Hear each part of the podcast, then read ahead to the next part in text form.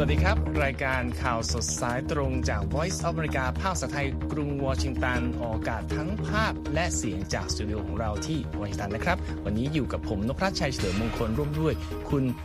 ทรงพจน์สุภาผลนำเสนอข่าวสารมากมายจากทั่วโลกครับสำหรับหัวข้อข่าวที่น่าสนใจในวันนี้ อังกฤษชี้รัสเซียกำลังประสบภาวะสับสนวุ่นเจรจา เพราะเหตุกบฏสายฟ้าแลบ เกาหลีใต้เร่งค้นหาเหยื่อน้ำท่วมอุโมงค์ทางลอด จีนรัสเซียเตรียมร่วมซ้อมรบทางอากาศและทางน้ำในทะเลญี่ปุ่น และ Mission Impossible 7.1 เปิดตัวแรงกว่า 230 ล้านทั่วโลก ท่ามกลางเสียงชื่นชมจากนักวิจารณ์ และเสริมข่าววันนี้ครับมาติดตามบทวิเคราะห์ว่ายุทธศาสตร์ใหม่ของเยอรมนีมุ่งระวังจีนอย่างไร รวมทั้งมีการเน้นอินโดแปซิฟิกด้วยหรือไม่ และทำไมทัวริสงถึงเต้นระบำเมื่ออยู่ในแก้วเบียร์ ติดตามทั้งหมดนี้ และหลายเป็นน่าสนใจได้ในข่าวสดสายตรงจาก VOA กรุงวอชิงตันครับ ครับประเด็นแรกวันนี้ไปติดตามสถานการณ์การสู้รบใน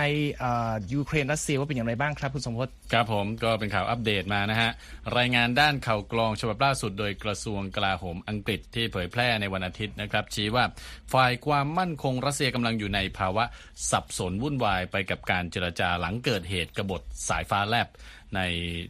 ที่เกิดโดยกลุ่มทหารรับจ้างแวกเนอร์กรุ๊ปเมื่อปลายเดือนที่แล้วนะครับ มีรายงานข่าวว่ารัสเซียได้เดินหน้าเตรียมการตกลงชั่วคราวให้กลุ่มแวกเนอร์กลับมาช่วยทำการรบในยูเครนอีกครั้ง ขณะที่บัญชีสื่อสังคมออนไลน์ต่าง ๆ ที่ใกล้ชิดกับองค์กรดังกล่าว ก็เริ่มกลับมาโพสต์ข้อความต่าง ๆ อีกครั้งเช่นกันนะครับ แต่เป็นการเน้นรายงานความเคลื่อนไหวของกลุ่มในแอฟริกาเป็นหลัก และเมื่อวันเสาร์ที่ผ่านมายูเครนและโปแลนด์ยืนยันว่ากองกำลังแวกเนอร์ได้เดินทางถึงเบลารุสแล้ว หลังจากรัฐบาลกรุงมินสก์เปิดเผยเมื่อวันก่อนว่าองค์กรทหารรับจ้างแห่งนี้ได้มาช่วยฝึกอบรมทหารของตนอยู่นะครับโดยสตานิสลาฟซารินรัฐมนตรีช่วยการประสานงานปฏิบัติการพิเศษของโปแลนด์ระบุในข้อความที่ทวีตออกมาว่า น่าจะมีนักรบแวกเนอร์อยู่หลายร้อยคนในตอนนี้ ทั้งนี้การนำทีมก่อกบฏสายฟ้าแลบต่อกรุงมอสโกเกิดขึ้นเมื่อวันที่ 23 ถึง 24 มิถุนายนนะครับ ยังไม่มีใครได้เห็นหน้าของเยฟเกนี่ปริโกชินหัวหน้าองค์กรทหารรับจ้างแห่งนี้ แม้ว่าจะมีการยืนยันจากเครมลิน เมื่อวันจันทร์ที่แล้วว่าปริโกชินได้เข้าร่วมประชุมกับประธานาธิบดีวลาดิเมียร์ปูตินในวันที่ 29 มิถุนายนหรือไม่กี่วันหลังจากที่มีรายงานว่าหัวหน้ากลุ่มทหารรับจ้างนี้เดินทาง ไปเบลารุสนั่นเองนะครับ คุณนพรัตน์ครับ นอกจากประเด็นนี้นะครับ มีประเด็นเรื่องของข้อตกลงส่งออกธัญพืชผ่านทะเลดำที่ยังหลายฝ่าย ติดตามรอกันอยู่ โดยประธานาธิบดีปูตินยังคงนิ่งเงียบไม่ให้ความเห็น กรณีคำขอยืดอายุข้อตกลงดังกล่าวที่กำลังจะหมดอายุลงในวันจันนี้ครับ ในบทสนทนาทางโทรศัพท์ กับประธานาธิบดีซีริลรามาโพซาแห่งแอฟริกาใต้เมื่อวันเสาร์ที่ผ่านมา ประธานาธิบดีปูตินได้หารือสิ่งที่บอกว่าเป็นความจำเป็นในการหาทางออกที่ยั่งยืน และถาวรของการนำส่งออกธัญพืชจากรัสเซียและยูเครนไปยังตลาดต่างประเทศตามรายงานของ ทำเนียบประธานาธิบดีแอฟริกาใต้ ซึ่งก็ไม่ได้ให้รายละเอียดอื่นใดเกี่ยวกับการพูดคุยระหว่างสองผู้นำนี้นะครับคุณทรงพจน์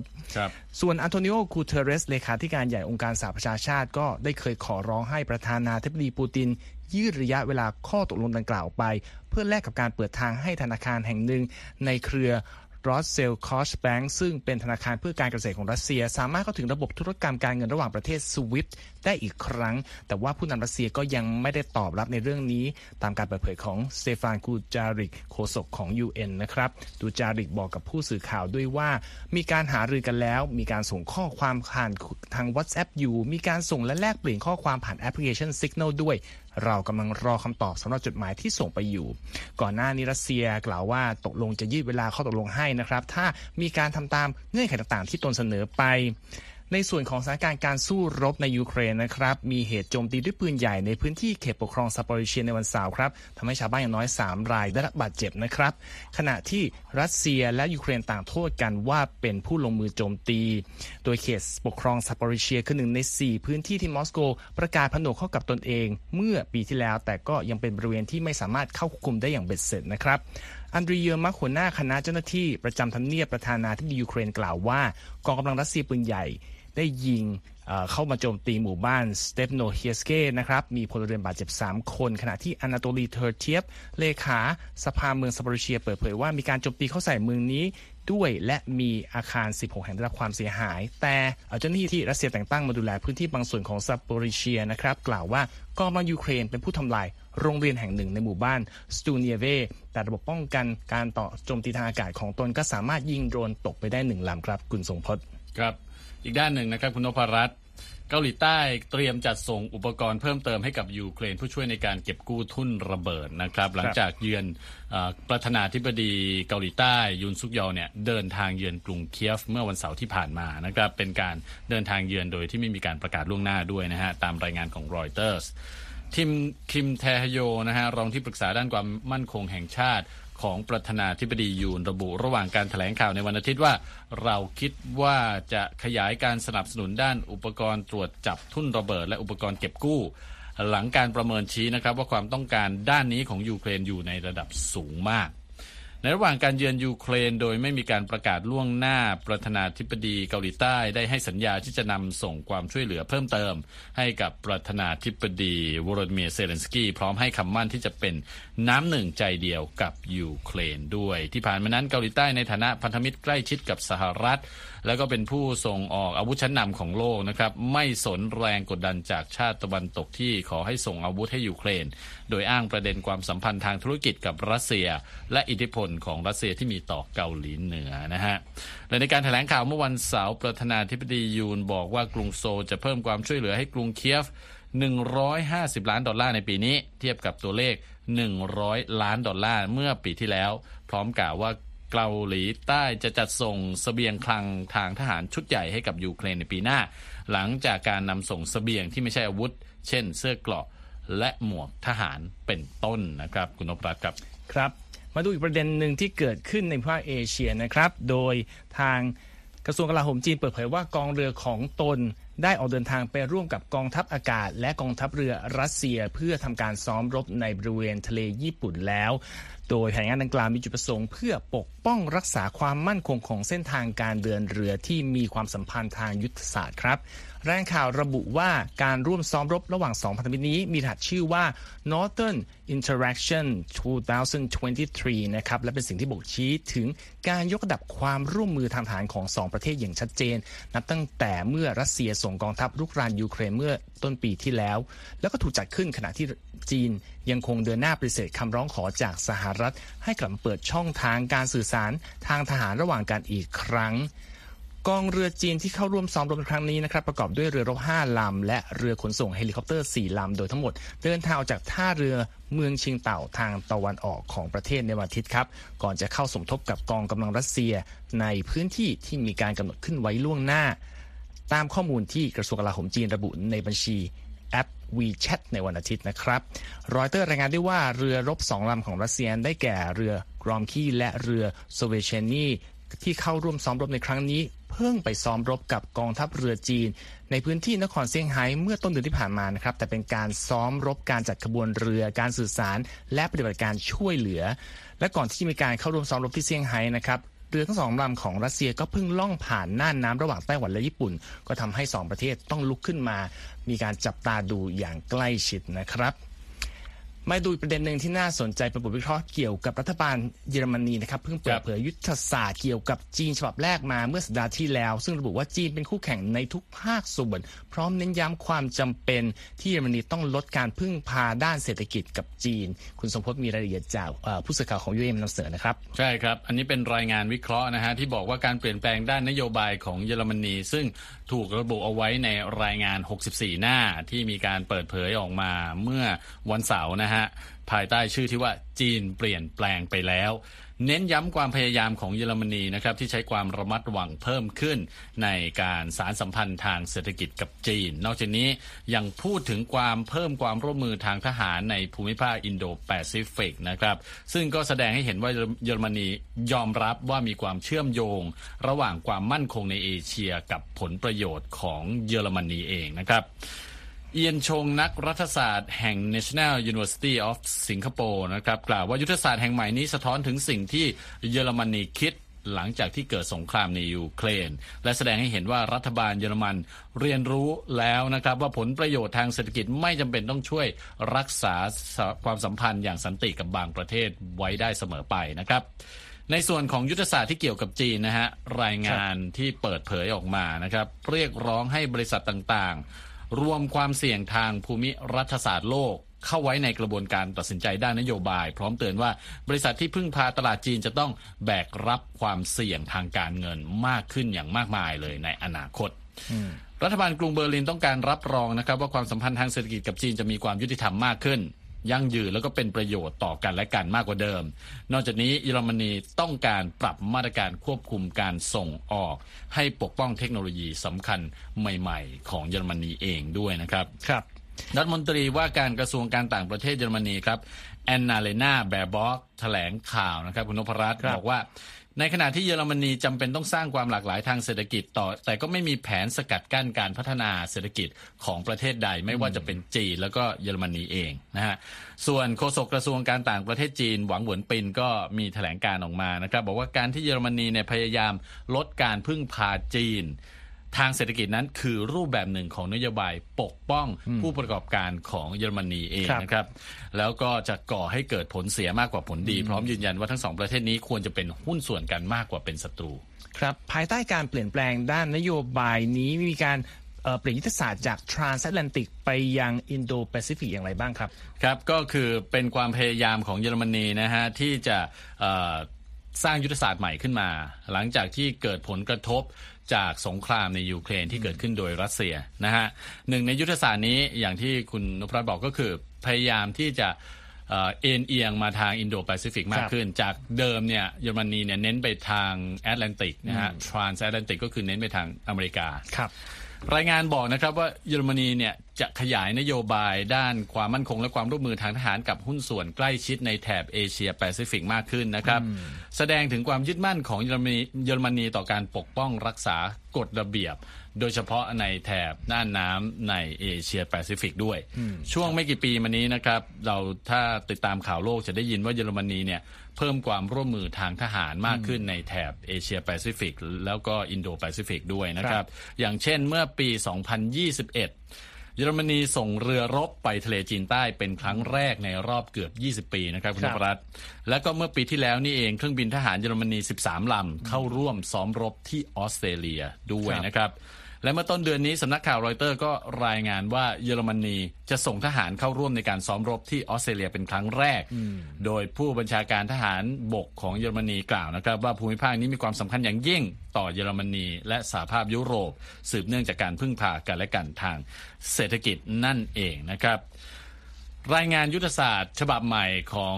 เยอรมนีที่พูดถึงจีน ฉบับนี้นะฮะก็ยังพูดถึงช่องแคบไต้หวันด้วยบอกว่าเป็นบริเวณที่มีความตึงเครียดเพิ่มขึ้น แต่ก็เป็นบริเวณที่มีความสำคัญอย่างครับยิ่งเอ่อต่อ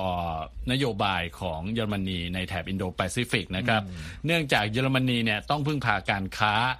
ผ่านช่องแคบไต้หวันครับดังนั้นหากเกิดความตึงเครียด หากเกิดเอ่อการสู้รบในบริเวณนี้เนี่ยจะส่งผลกระทบแน่นอนต่อเศรษฐกิจของเยอรมนีด้วยครับ ครับ แล้วมีการพูดถึงการขยายความร่วมมือของนาโตไปยังภูมิภาคอินโดแปซิฟิกในแง่ไหนบ้างไหมครับ ครับ ก็คือ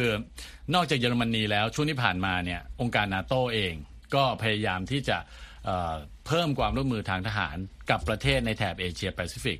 เราจะได้เห็นเวลามีการประชุมสุดยอดขององค์การนาโตอะจะมี 4 ประเทศหลักๆ ก็คือญี่ปุ่นเกาหลีใต้ ออสเตรเลียนิวซีแลนด์เนี่ยส่งผู้นำมาเข้าร่วมประชุมด้วย อันนี้เป็นเรื่องที่น่าสนใจมากนะครับ เพราะว่าแสดงให้เห็นว่าองค์การนาโตเนี่ยกำลังที่จะต้องการนำสี่ประเทศนี้ เข้ามามีส่วนร่วมมีความร่วมมือมากขึ้นครับ อาจจะไม่ได้เป็นในลักษณะของสมาชิก แต่ว่ามีความร่วมมือทางการทหารร่วมกันนะครับครับช่วงไม่แล้วก็มีช่วงไม่กี่เดือนมานี้ก็มีการพูดถึงการเปิดสำนักงานเอ่อในเอเชียขององค์การนาโตครับนะฮะอันนี้ก็ทำให้หลาย ๆ ประเทศเนี่ยจับตามอง ว่าในที่สุดแล้วเนี่ยนาโตเนี่ยจะพยายามที่จะดึงเอเชียเข้าไปเป็นสมาชิกขององค์การนาโตบ้างหรือเปล่า แต่ว่าครับ อันนี้นะฮะทางทูตสหรัฐประจำองค์การนาโตจูเลียนสมิธเขาบอกว่านาโตไม่มีแผนรับสมาชิกจากแถบอินโดแปซิฟิกนะครับครับแต่สิ่งที่นาโต้กำลังทำคือการทำลายอุปสรรค ระหว่างพันธมิตรของนาโตในแถบแอตแลนติกกับแถบแปซิฟิก เพื่อที่จะให้สามารถ ทำงานร่วมกันได้มากกว่านะครับครับณรัฐน่าสนใจมากนะครับ การเอ่อประสานงานความร่วมมือระหว่างฝั่งแอตแลนติกมาทางแปซิฟิกจะเป็นอย่างไร ก็จะนำมาเสนอต่อไปถ้ามีพัฒนาการต่างๆนะครับ ให้ทุกท่านกำลังรับฟังข่าวสดสายตรงจากวิวเอกรุงวอชิงตันอยู่นะครับ Direct from Washington, VOA. มาติดตามอีกประเด็นข่าวหนึ่งซึ่งเป็นข่าวใหญ่น้อยในเกาหลีใต้ที่เราติดตามดูนะครับ เป็นเรื่องของการช่วยชีวิต ผู้ที่ยังติดอยู่ในอุโมงค์ทางลอดในเมืองแห่งหนึ่งทางตอนกลางของประเทศนะครับ ชื่อเมืองชองจู หลังจากเกิดฝนตกหนักติดต่อกันหลายวันนะครับ จนทำให้ประชาชนจำนวนมากต้องอพยพหนีน้ำไป รอยเตอร์รายงานในวันอาทิตย์นะครับว่า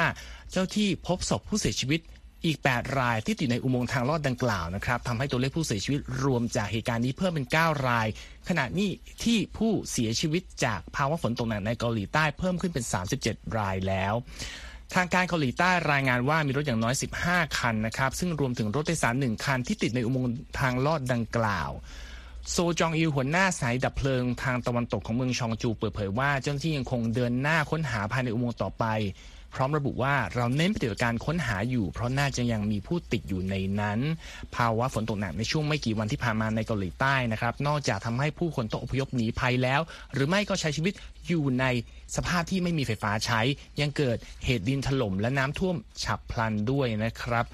ทางรายงานข่าวเปิดเผยว่าเมือง ชุงชองซึ่งอยู่ทางเหนือของเมืองชองจูเนี่ยมีเหตุฝายกักน้ำถล่มลงมา ก่อนที่ปริมาณน้ำฝนจะแตะระดับที่ต้องมีการจำกัดน้ำไหลผ่านด้วยซ้ำนะครับประธานาธิบดียุนซุกยอซึ่งอย่างที่เรารายงานไปอยู่ในช่วงการเยือนยุโรป ได้เรียกประชุมผ่านระบบวิดีโอคอล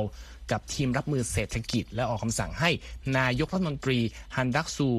เคลื่อนสัพพะกำลังต่างๆ เพื่อรับมือกับภัยพิบัติต่างๆ แล้วก็ป้องกันไม่ให้ตัวเลขผู้เสียชีวิตพุ่งขึ้น พร้อมกับสั่งให้กรมอุตุนิยมวิทยาของเกาหลีใต้ เร่งเปิดเผยพยากรณ์ออกมาอย่างรวดเร็วด้วย โดยทางกรมอุตุเนี่ยรายงานล่าสุดว่าพื้นที่ภาคกลางและภาคใต้ของประเทศ น่าจะประสบภาวะฝนตกหนัก ด้วยปริมาณน้ำฝนเพิ่มอีกถึง 300มิลลิเมตรภายในวันอังคารนี้ครับ ครับไปอีกด้านหนึ่งนะครับอืมเอ่อรัฐมนตรีว่าการกระทรวงการคลังสหรัฐเจเน็ตเยเลน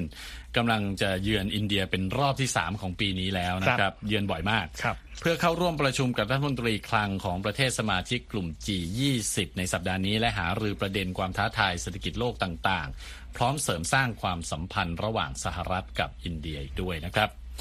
รายงานข่าวบอกว่าเป้าหมายหลักของการเยือนอินเดียในครั้งนี้ก็คือการกดดันให้ประเทศกำลังพัฒนาต่างๆ ที่กำลังเผชิญภาวะปัญหาทางเศรษฐกิจให้เดินหน้าปรับโครงสร้างหนี้รวมทั้งผลักดันให้มีการปรับปรุงธนาคารเพื่อการพัฒนาต่างๆ ให้มีการดำเนินนโยบายเกี่ยวกับปัญหาการเปลี่ยนแปลงของสภาพภูมิอากาศโลก และส่งเสริมความสัมพันธ์ ระหว่างสหรัฐ อินเดียให้แน่นแฟ้นยิ่งขึ้นนั่นเองนะครับ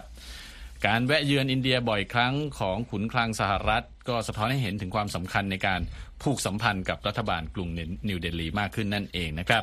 นอกจากนี้รัฐมนตรีเยนเล่นยังมีแผนจะแวะกรุงฮานอย ประเทศเวียดนาม เพื่อพูดคุยประเด็นห่วงโซ่อุปทาน การเปลี่ยนไปใช้พลังงานสะอาดและประเด็นความสามารถในการฟื้นตัวทางเศรษฐกิจของประเทศสมาชิกอาเซียนแห่งนี้ด้วยครับครับ จากเรื่องเศรษฐกิจภาพรวมมาดูเรื่องของธุรกิจแห่งหนึ่งที่เราก็ได้ข่าวบ่อยๆคือเรื่องของ Twitter นะครับครับณส่งพสต์เรียนมัสนะครับตอบคำถามผู้ที่มาให้คำแนะนำเรื่องการทำธุรกิจทาง Twitter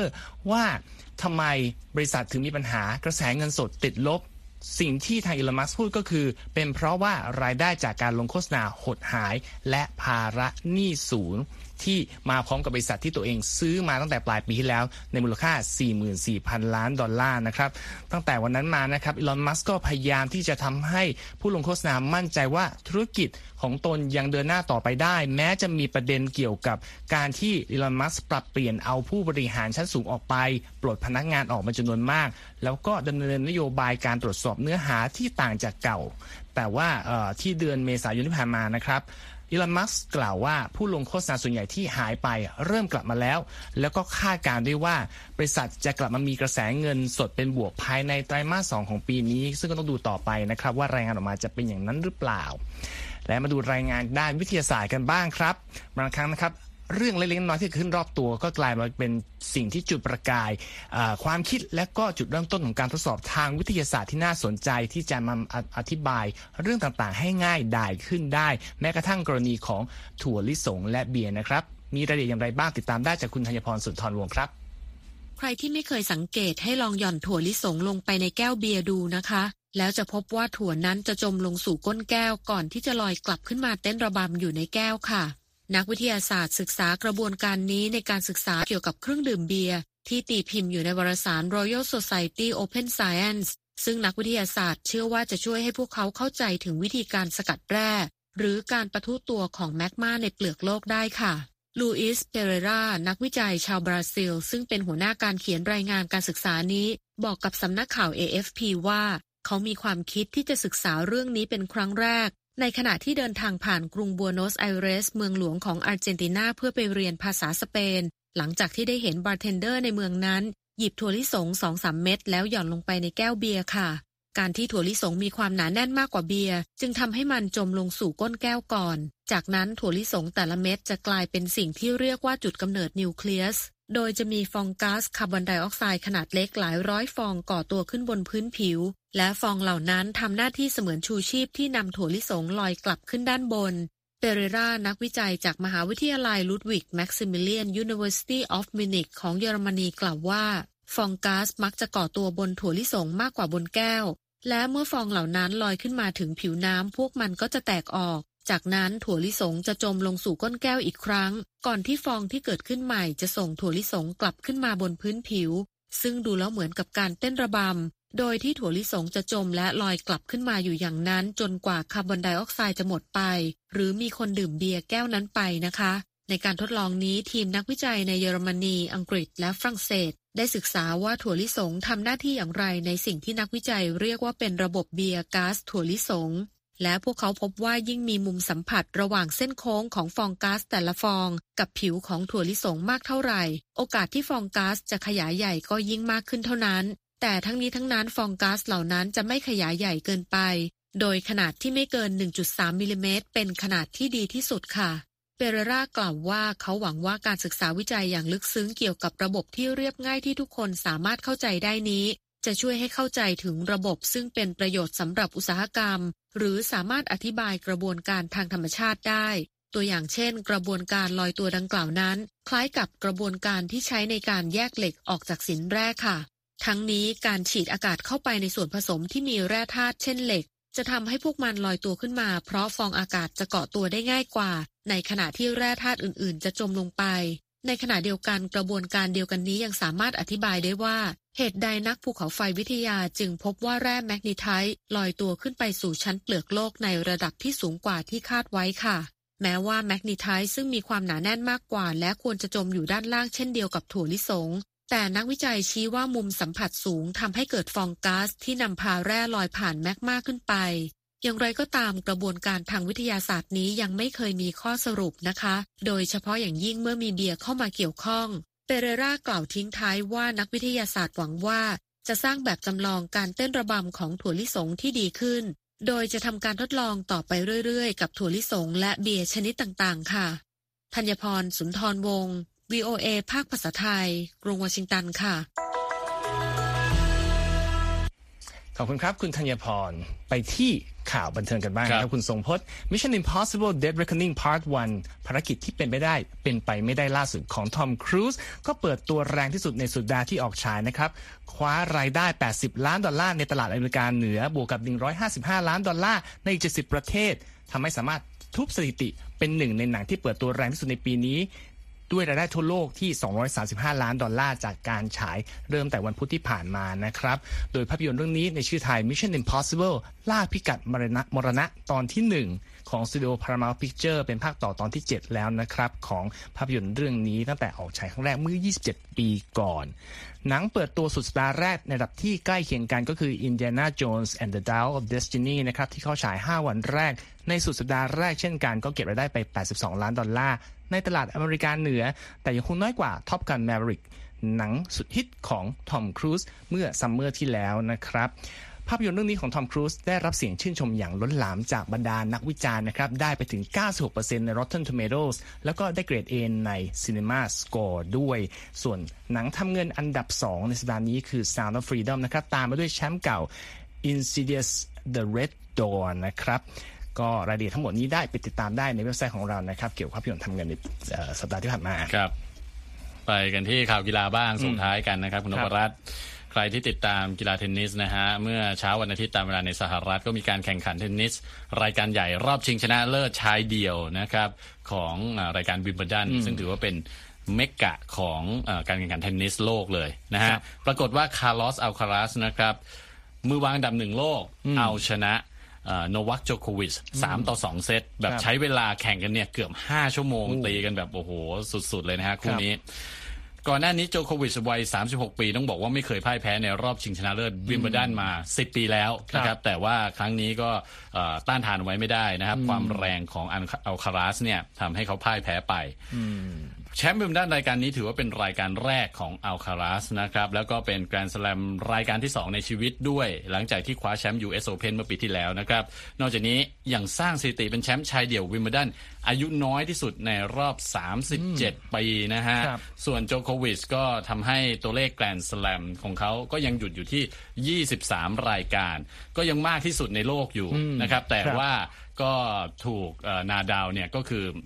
แซงเอ่อแซงนาดาวมาแค่อันเดียวดังนั้นเนี่ยนาดาวก็ยังมีโอกาสที่จะจี้ติดอยู่นะครับ นอกจากนี้ยังถือเป็นการดับฝันของโจโควิชที่ต้องการเป็นนักเอ่อเทนนิสชายเดี่ยวคนแรกในประวัติศาสตร์ที่คว้าแชมป์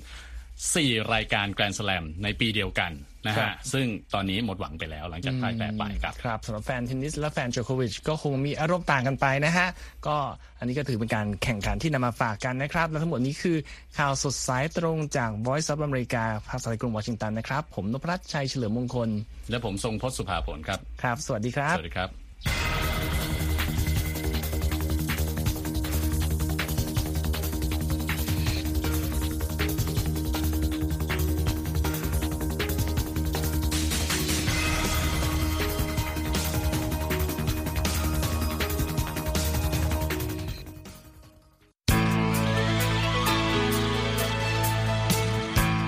ครับและที่จบไปเป็นรายการจาก VOA ภาคภาษาไทย รายงานสดส่งตรงจากกรุงวอชิงตันประเทศสหรัฐ คุณผู้ฟังสามารถติดตามข่าวสารจากทั่วโลกได้ในทุกที่ทุกเวลาที่เว็บไซต์ voa thai com รวมถึงทุกช่องทางในโซเชียลมีเดีย Facebook YouTube Twitter และ Instagram เริ่มต้นวันด้วยการอัปเดตข่าวสารจากทั่วโลก ผ่านรายการข่าวสดสายตรงจาก VOA ภาคภาษาไทย และสุดสัปดาห์กับ VOA ทั้งยังเรียนรู้เรื่องราวทางวัฒนธรรม และไลฟ์สไตล์ ผ่านรายการภาษาอังกฤษแบบอเมริกันของเรา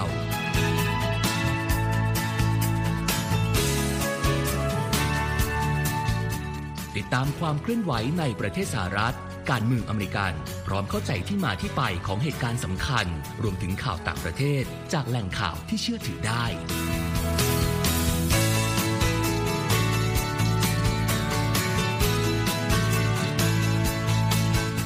นอกจากนี้ VOA ยังมีบทสัมภาษณ์และคอนเทนต์แบบ Exclusive จากบุคคลที่น่าสนใจหลากหลายวงการ และยังมีเรื่องราวของคนไทยในประเทศสหรัฐอีกด้วย